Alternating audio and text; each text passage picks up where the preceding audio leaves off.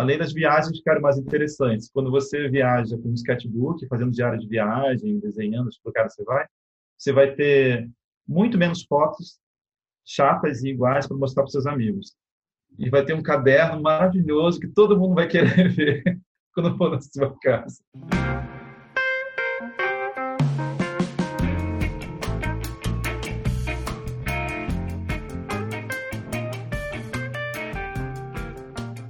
Muitas pessoas se dedicam ao desenho e à pintura com o objetivo de um dia se tornarem artistas em tempo integral.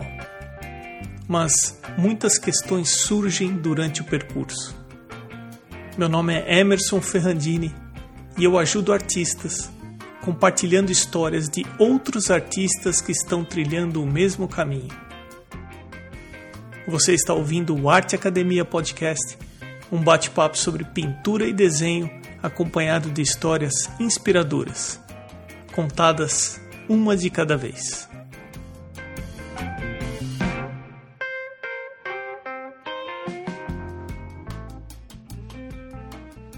E está tudo certo por aí? Eu espero que sim. Entre 30 de março e 4 de abril, lá no www.arteacademia.com.br, vai acontecer o curso Introdução ao Desenho de Anatomia Artística, 100% gratuito. Então anote aí na sua agenda para não deixar passar. De 30 de março a 4 de abril.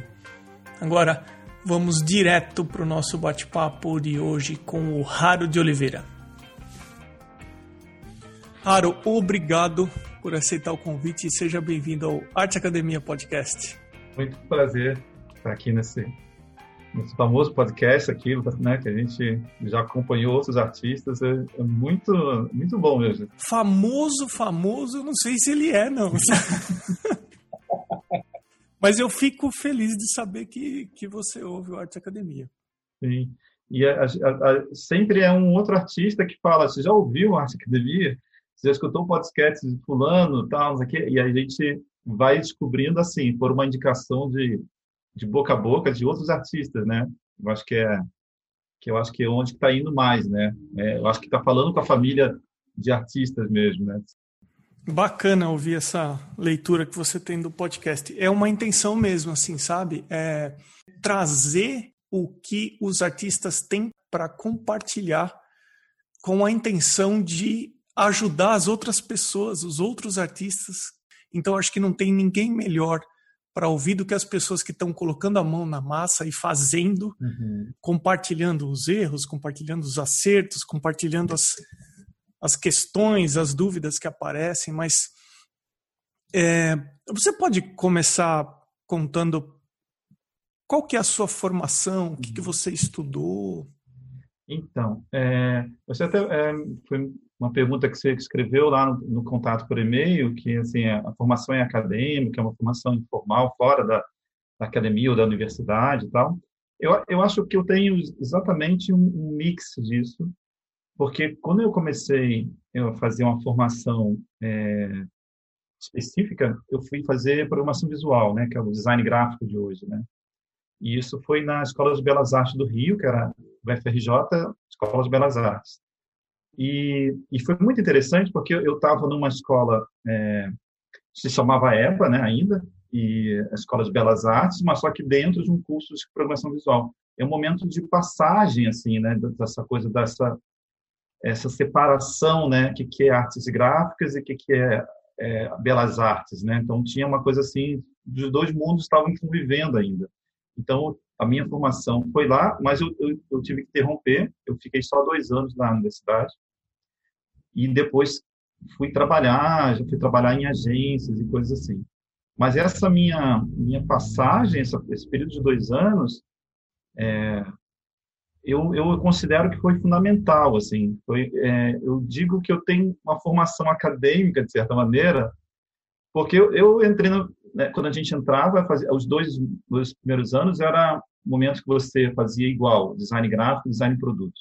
E aí depois você escolhia a área que você ia. Então, essa formação inicial, na EBA, no Rio, ela era muito voltada ainda com aquela ligação, né, com a Belas Artes. Então, desenho 1, desenho de observação, cavalete, né, desenhar anatomia, que ainda teve desenho anatômico, e outras coisas assim, modelo vivo, que hoje em dia desapareceram dos cursos de formação em design, né, estão mínimos, na verdade estão voltando a aparecer, né, porque se deu tanta importância para aprender programas, aprender softwares, aprender a usar os computadores, que isso foi desaparecendo, e de repente agora se percebe que os cursos de design, os cursos estão voltando para, mas a gente não sabe desenhar, a gente nunca fez uma aula de desenho e observação, nunca desenhei uma garrafa e nunca, não sei representar a transparência de um vidro. E porque foi feito o distanciamento, né? Então, minha formação acadêmica foi dentro da Belas Artes do Rio, por um período, e depois eu entrei no mundo das agências de propaganda. E aí o mundo das agências de propaganda, ele não, pelo menos na área que eu atuei, ele não pedia para mim a coisa do exercício estético de desenhar, né, de pintar. Então, era mais o design mesmo, a composição, a disposição das coisas, a diagramação e tal. Então, fui abandonando o lápis e virei o mouse, né? O mouse tornou-se minha ferramenta principal. E eu fiquei com o desenho com uma coisa muito paralela, assim, de fazer cursos ocasionais, cursos de pintura e de desenho.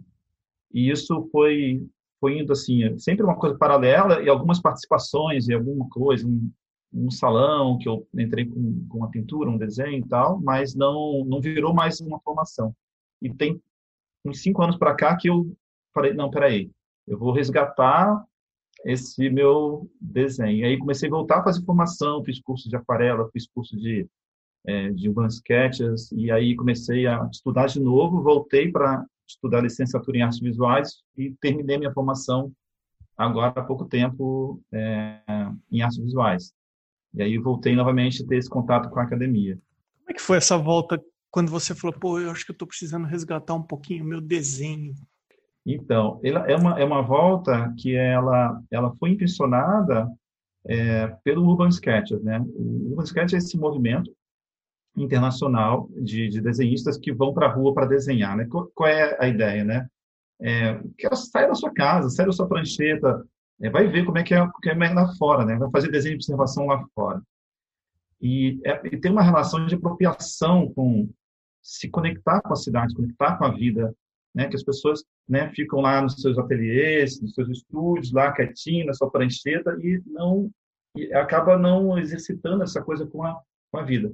Eu acho que tem no movimento Basquete, ele é uma atitude estética, né, de prática de desenho, muito livre, porque não paga nada, faz com que caneta que você tiver, com lápis que você tiver. Se você tiver um bloco de aquarela artes ou tiver uma folha de papel velha, é a mesma coisa, né? Então, somos todas pessoas, artistas, desenhando juntos. E tem, então, essa coisa de deixar muito livre, e também tem uma coisa política que é a apropriação da cidade, né? A cidade, as pessoas vão, quanto mais civilizada, a gente vai se afastando, parece que, né? A gente pode ficar na sua casa, minha casa, tem tudo aqui, né? E aí essa coisa você tem o universo na tela do seu computador, né? E aí, de repente, você fala, mas espera aí, né? Na tela do computador não tem a rachadura do muro da casa do vizinho, não tem aquele galho que vai estar naquele dia, só que você passar lá, vai estar. Não tem aquela pessoa, aquele morador de rua, aquela velhinha que vai estender a roupa no varal exatamente no dia que você está desenhando na frente da casa dela. Então, essa ligação com a vida, eu acho uma atitude política mesmo, de reconquistar a cidade. Eu acho ela até mais política, né, para a gente que está aqui no Brasil, na América do Sul, do que para o europeu. No europeu, a cidade é ainda mais permeável, assim. Eu sinto que as praças são mais de todos, e etc. E aqui a gente, pela violência, que é mais evidente aqui, a gente estava mais acanhado ainda. A rua era um lugar, ficar sentado na rua, desenhando, né? Isso me dá medo, né?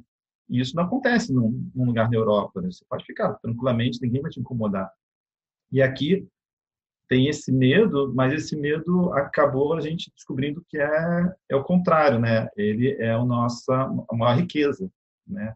Porque é ali que a gente vai encontrar com as pessoas, encontrar com a cidade que a gente para de olhar, né?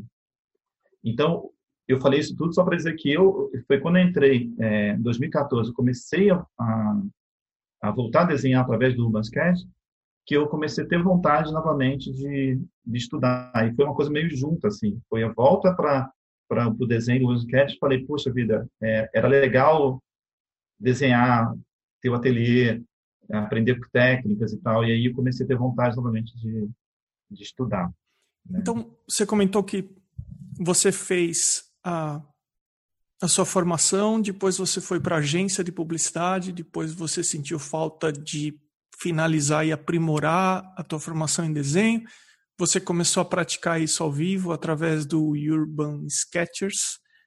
Isso. E hoje em dia, como que está a sua atividade? O que você tem feito profissionalmente voltado à ilustração, a desenho? Como eu fiquei muito tempo dentro do design, eu ainda continuo atuando como designer, né? Tenho essa atuação, só que a brincadeira, o hobby, né, de se encontrar aos sábados, foi tomando um tamanho, uma dimensão maior. E aí eu comecei a publicar e mostrar o meu trabalho como desenhista e conhecer outras pessoas que também faziam isso. E isso foi ampliando uma nova área que eu tinha meio abandonado, que é a do ilustrador, né? Quando eu fiz a Escola de Belas Artes, eu tive contato com um grande ilustrador brasileiro, que é o Raro de Oliveira, tive aula com ele. E ele era uma referência, e é uma referência, né, para muitos ilustradores e para mim também. E eu tive muita vontade de atuar nessa área, mas pelo caminho profissional eu nunca acabei atuando, né? Então, quando eu voltei ao desenho, comecei a mostrar para as pessoas que eu desenhava, as pessoas falaram, ah, não, mas você não só faz design, você não faz só logo, não faz só cartaz. E aí começou a vir essa demanda, né, de ilustrar e tal.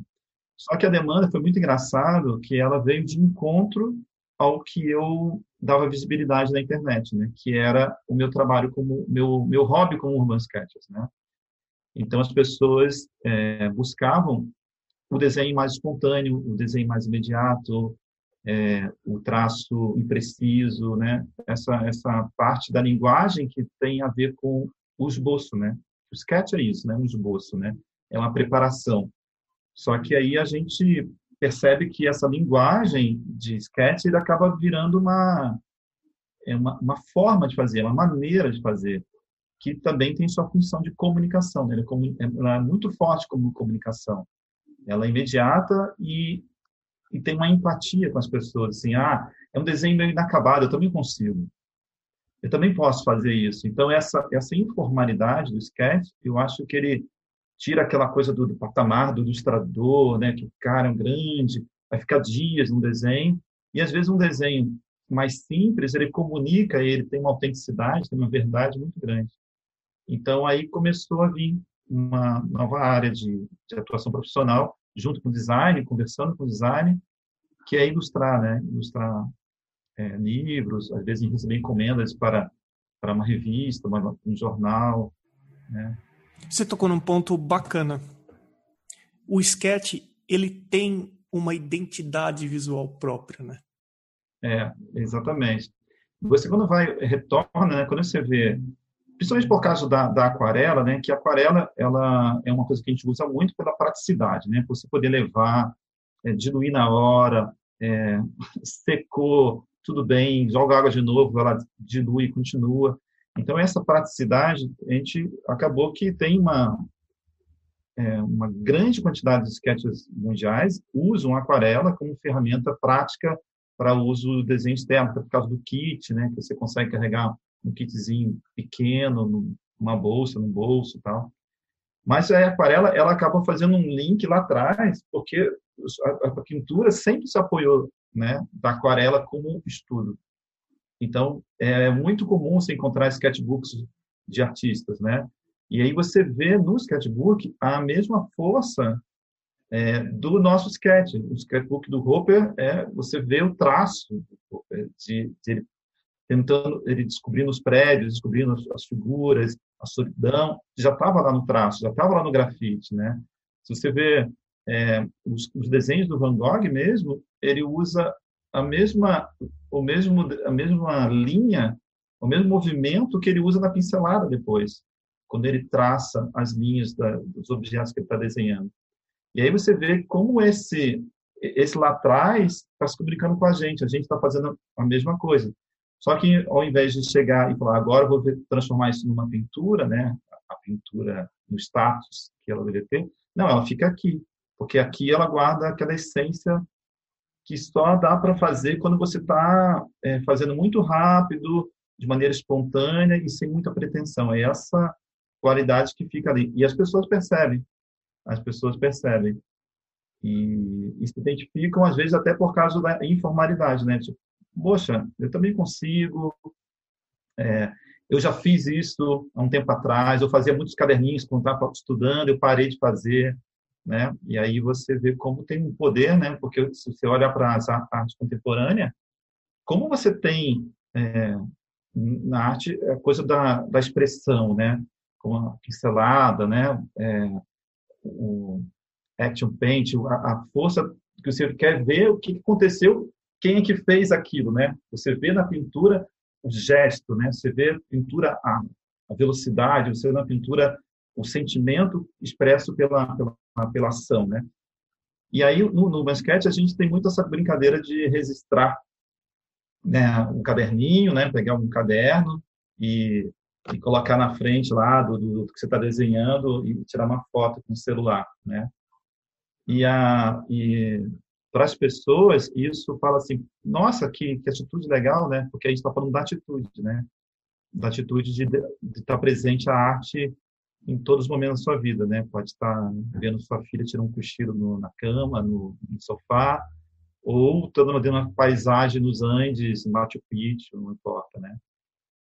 Tem um pessoal que ouve o podcast que está procurando e tentando transformar, seja o desenho ou a pintura, num ganha-pão, de fazer dinheiro com isso. E aí você conta na sua trajetória que você trabalhava com design gráfico, que você começou na forma de um hobby a desenhar no Urban Sketchers. Isso foi tomando um corpo. Você começou a divulgar isso e você começou a receber cotações para ilustração. Quantos por cento aproximadamente hoje em dia isso cresceu e significa uma renda para você? E quanto você ainda vem fazendo de design gráfico? Quanto que esse hobby ocupou no seu dia a dia de fazer dinheiro? Olha, se eu só pensar, hoje em dia, juntando a coisa da ilustração, né, que cresceu bastante, eu diria que é 50%. Do que eu faço é ilustração e 50% é design gráfico. E isso foi, lógico, não é um acúmulo, é uma coisa imediata, né? A gente tem que ter um acúmulo, né? Você vai vindo e descobrindo, se deixando disponível para isso também, né? Porque tem muita gente que vai fazer isso porque é o seu hobby e ponto, né? E quando a gente coloca de uma maneira um pouco mais... vamos dizer assim, constante, né? Publica constantemente, vai falando sobre esse assunto, aí, vem fazer um... Bom, agora estamos sem fazer isso, mas vem fazer um workshop aqui, né? Eu tenho aqui os meus alunos da universidade, não desenho mais, vamos falar sobre sketchbook com eles? Vamos. Aí você vai aumentando essa rede, né? E isso pode ser mais rápido, mais devagar, né? Depende dos seus relacionamentos e tal, mas... É um campo de trabalho viável. Hoje em dia, por causa da pandemia, a gente está interrompido a questão dos workshops, dos cursos, mas tem muita gente que continua, eu também continuo dando aulas online, só que não é a mesma coisa, mas existe uma demanda de muita gente falando assim, poxa, eu vi seus cadernos, que legal, quero aprender como é que faz isso, né? E além da demanda editorial, né? Que as pessoas olhem para aquilo e veem, isso dá uma ilustração, né? Isso pode ser bonito no meu livro, isso dá uma capa, isso dá a capa do CD, que é uma coisa que eu fiz alguns exatamente porque falam assim, que legal, o teu desenho me lembra música. Aí tá, vamos trabalhar isso. Então, esse diálogo com o campo editorial, né, o campo de impresso, né, é bem grande, além dos cursos, workshops que a gente fazia presencial, agora online, né. E além tem uma área que, vamos dizer assim, que não tem uma renda, assim, mas é que são os encontros nacionais de Urban Sketchers, os internacionais, são os simpósios. Você faz muitos contatos, né? E aí também pintam convites assim para participar de publicações, né? De desenhos, né? Ou exposições, ou feiras de prints e coisas assim. Aí você também tem assim, porque do caderno muita gente usa folha solta, mas eu tenho uma preferência por desenhar nos cadernos, né? Isso é até uma coisa que a gente pode falar. Mas então eu tiro prints dessa imagem e as pessoas compram essas prints, eu vendo online. Por que você prefere o caderno às folhas soltas? Então, isso eu acho que bate um pouquinho com cada um, né? Cada um tem um sentimento a respeito disso. Eu percebi logo no começo que eu fazendo as minhas notações gráficas no desenho, eu ia guardando um processo, assim, de tempo, assim. Não que eu sou a pessoa mais metódica do mundo. Eu volto e meia, abandono um caderno porque eu estou enjoado dele, alguma coisa, eu fiz um desenho que eu não gostei, sei lá, eu paro e vou para outro caderno. Mas ele acaba guardando essa memória, né, gráfica, que tem a ver com o meu lado de design, né? E tem a ver com o espírito de carregar uma coisa portátil, e não levar uma grande folha, muito preparativo. Então, eu gosto muito da minha observação de estar em situações um pouco mais íntimas com o que eu estou olhando. Então, se eu coloco uma mesa, um papel, preparo um godê e tal, que pronto, né, montei um cenário grande demais. Dificilmente eu vou conseguir fazer um desenho capturando alguma situação delicada e que eu preciso de uma certa invisibilidade, né, de ficar ali e não perceber, né. Dificilmente eu vou fazer um desenho desse, que é uma coisa que a gente, no metrô, no ônibus, num lugar que tem pessoas, num bar, né, com esse preparativo, né? O caderno acaba sendo muito prático para ter uma coisa que eu vou ali, abro na hora, faço, fechou. Agora, eu queria levar nosso bate-papo um pouco para as dificuldades que você encontra, seja como um artista com as suas inquietações em relação ao tema, à técnica ou aquilo que você esteja procurando conquistar, ou então na parte prática de, sei lá, negociação, pagamento. Onde que você encontra mais dificuldades sendo um artista? Quais são as dificuldades que você se depara no seu dia a dia, que você acha que você sempre tem que colocar uma energia para seguir em frente? Isso é difícil, né? Achar exatamente como é que é, né? A gente é difícil olhar para isso. A gente vai passando e vai indo, né? E não fica pensando muito. Mas eu você falando, a primeira coisa que eu me lembrei você estar seguro sobre o seu valor, né? Então, eu acho que é um acúmulo isso que as pessoas têm que fazer, que é aprender, saber o valor do seu trabalho, né? Saber que aquilo tem uma importância para as pessoas. Quando você está numa situação muito difícil, né, financeiramente, você não pode falar, eu vou cobrar 100 porque eu preciso 30 agora. Então, você cobra 30 e vamos lá, né? Mas se você tem um mínimo de estabilidade financeira, você tem lá uma outra pequena fonte de renda e tal, que você se vira, tente colocar um valor justo para você, né? Não coloque o valor muito lá embaixo.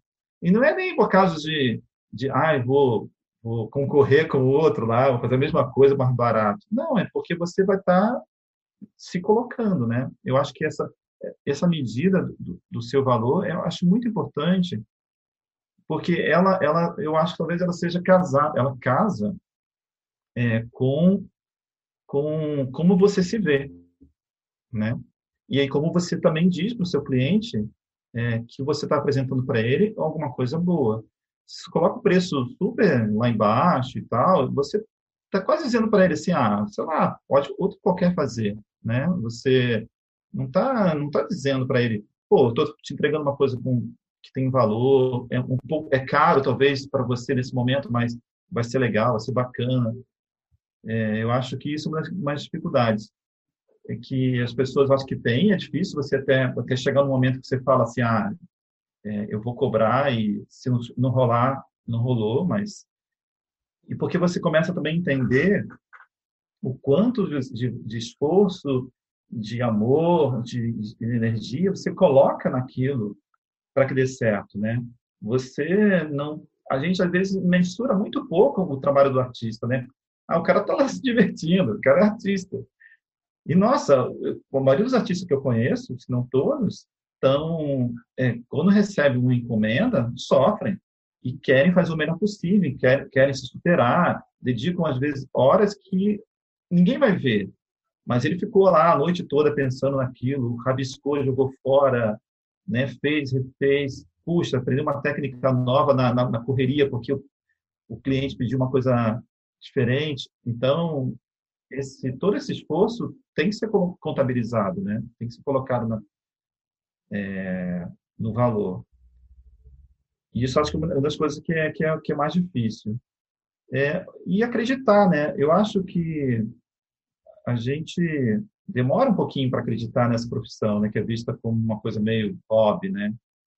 Então, quando você começa a colocar ela como uma coisa de verdade, eu faço isso todo dia, eu pratico, eu desenho todo dia, eu coloco isso como uma carreira mesmo. As pessoas começam a perceber isso. Lá fora, mesmo através dessa tela maluca que é a internet, né? Coisa distante, as pessoas percebem isso. Percebem que você não está fazendo à toa. E você fala, nossa, o cara está fazendo sempre. Ele está fazendo sempre. Ele fez mais um, fez mais outro. Aí você começa a ter um posicionamento mais profissional e as pessoas se tratam também de maneira mais profissional, né? Acho que é isso uma coisa também que é uma coisa que eu aprendi também, me colocar de maneira mais profissional na área de ilustração, que era um hobby, né? Era uma coisa que não tinha muita pretensão de ser uma fonte de renda, mas foi se tornando.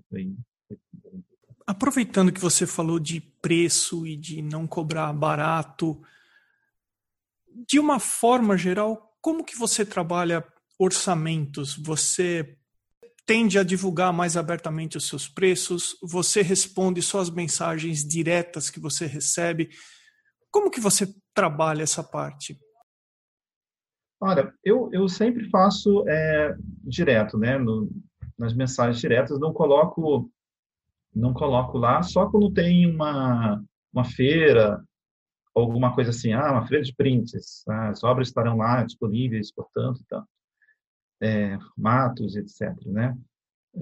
Mas, geralmente, de maneira direta, eu acho que, quando a gente fala de rede social, como a gente está falando com um público muito diversificado, às vezes, eu acho que quando a gente coloca o valor, a gente cria umas discussões desnecessárias, assim, né? Tem gente falando, que absurdo, ou fala assim, nossa, tem gente que cria uns comentários que eu acho que são desnecessários, e eu acho que a rede social, ela acaba favorecendo esse tipo de informalidade, né?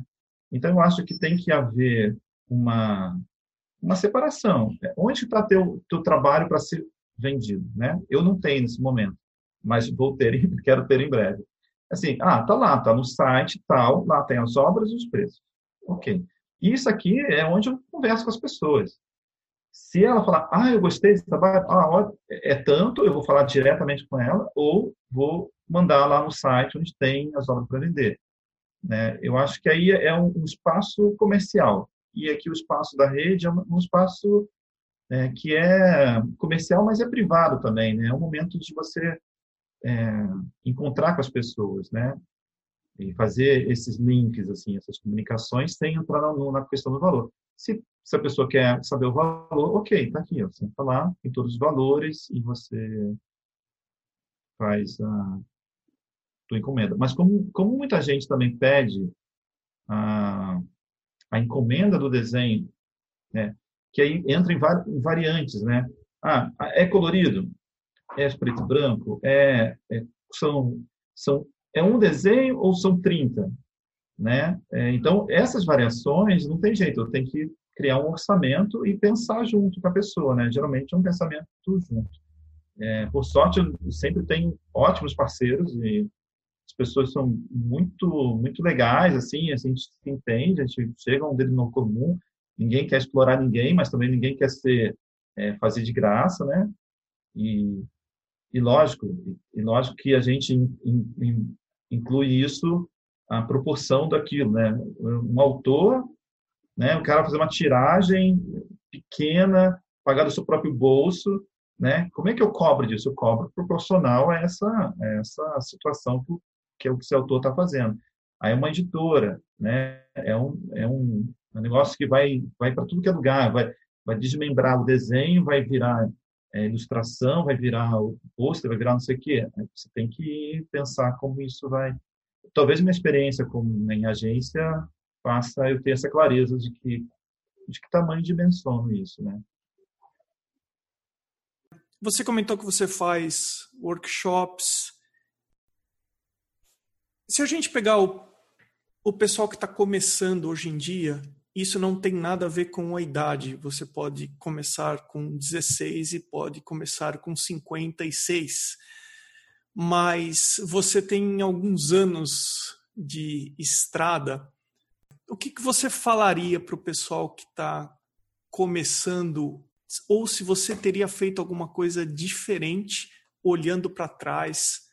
Eu acho que quando você tem oportunidade de... Tem uma frase engraçada, né? Diz que assim, né? A oportunidade só existe se você está preparado, né? Então, você está pronto para ela. Senão, não é oportunidade, é só desejo, né? Você fala, poxa, eu sou diabético e vem a oportunidade de comer uma coisa deliciosa, doce, já não é oportunidade nenhuma, né? Excelente. Então, a gente tem que estar meio pronto, né? Eu acho que a gente, quando você tem a oportunidade de estudar, de estar mantendo a tua formação na direção do teu desejo, né? Na direção das coisas que você acredita, faça o máximo possível, assim, de evitar aquela coisa assim, aquelas coisas assim, parece, meu objetivo, sei lá, é estudar numa escola em Florença, né? Você vai ter que se preparar para isso, você vai... e às vezes tem desvios, né? Tem desvios tentadores imediatos, né? E, às vezes, você pode evitar o desvio, né? Então, no meu momento universitário lá no Rio, eu não podia evitar o desvio, né? Eu tinha uma necessidade financeira, familiar, que eu estar em casa, eu estar trabalhando, conflitava com minha carga horária na faculdade, né? Então, eu tive que fazer essa saída porque era necessário. Mas, nossa, teria sido espetacular naquele tempo ter feito a formação toda, ter feito uma pós, sei lá, tentar alguma coisa fora do país, etc. Tudo que é legal, né? Eu acho que a gente acaba, às vezes, caindo numas tentações miúdas, assim, que tira a gente do que é o foco por causa da juventude, né? A gente fica encantado e tal, né? E essa persistência nas coisas, né? Eu acho que faz muita diferença. Eu faria algumas coisas diferentes, mas o que é bacana na trajetória de vida de cada um é que quando eu faço um desenho, um trabalho hoje, ilustro, ou eu estou, sei lá, pensando o design junto com outro trabalho, com outro ilustrador, etc., todos os meu repertório e até os mais malucos e estranhos estão juntos, né? Estão presentes, né? Então, quando eu sou capaz de, por exemplo, de ilustrar um livro que fala sobre, sei lá, sobre a situação da população de rua, por exemplo, se eu tiver que falar sobre isso. Eu tive uma experiência anterior que eu trabalhei em ONG, que eu fiz trabalhos sociais, que eu tive contato com populações carentes e jovens de periferia e tal. Eu acho que tudo isso não era design, não era ilustração, mas tudo isso vai contar para eu fazer agora esse desenho, para eu ter sensibilidade para entender esse desenho. Então, minha história pessoal acaba aparecendo no meu trabalho e as pessoas que vão me procurar também vão perceber. E isso acontece, tem ilustradores que são engraçados, falam, poxa vida, só me chamam para o trabalho, sei lá, étnico, porque eu fiz 1, 2, 3 livros que falavam de índios, cultura afro, não sei o que, agora eu só faço trabalhos assim. Mas é porque as pessoas percebem que essa pessoa é capaz de traduzir isso, né? Então, a gente não perde, né, nesses desvios, né? A gente acrescenta, né? A gente vai aumentando o nosso repertório, né? Vai criando história com isso, né? Hoje em dia, por exemplo, a minha relação com literatura, com a crônica, que é uma coisa que eu sempre gostei de escrever pequenos textos e tal, se misturou com desenho. Então, muitas coisas que eu sou chamado para fazer, porque é um cronista.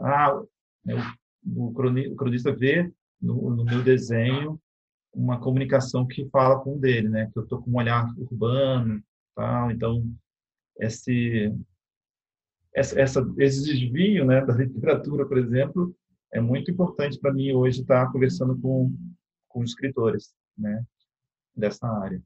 A gente está chegando no final do teu episódio. Eu queria te perguntar se tem alguma coisa que você gostaria de dizer que eu não comentei, que eu não citei, que eu não te perguntei. Assim como eu comentei agora, que a gente acaba sendo identificado por um tipo de trabalho, né?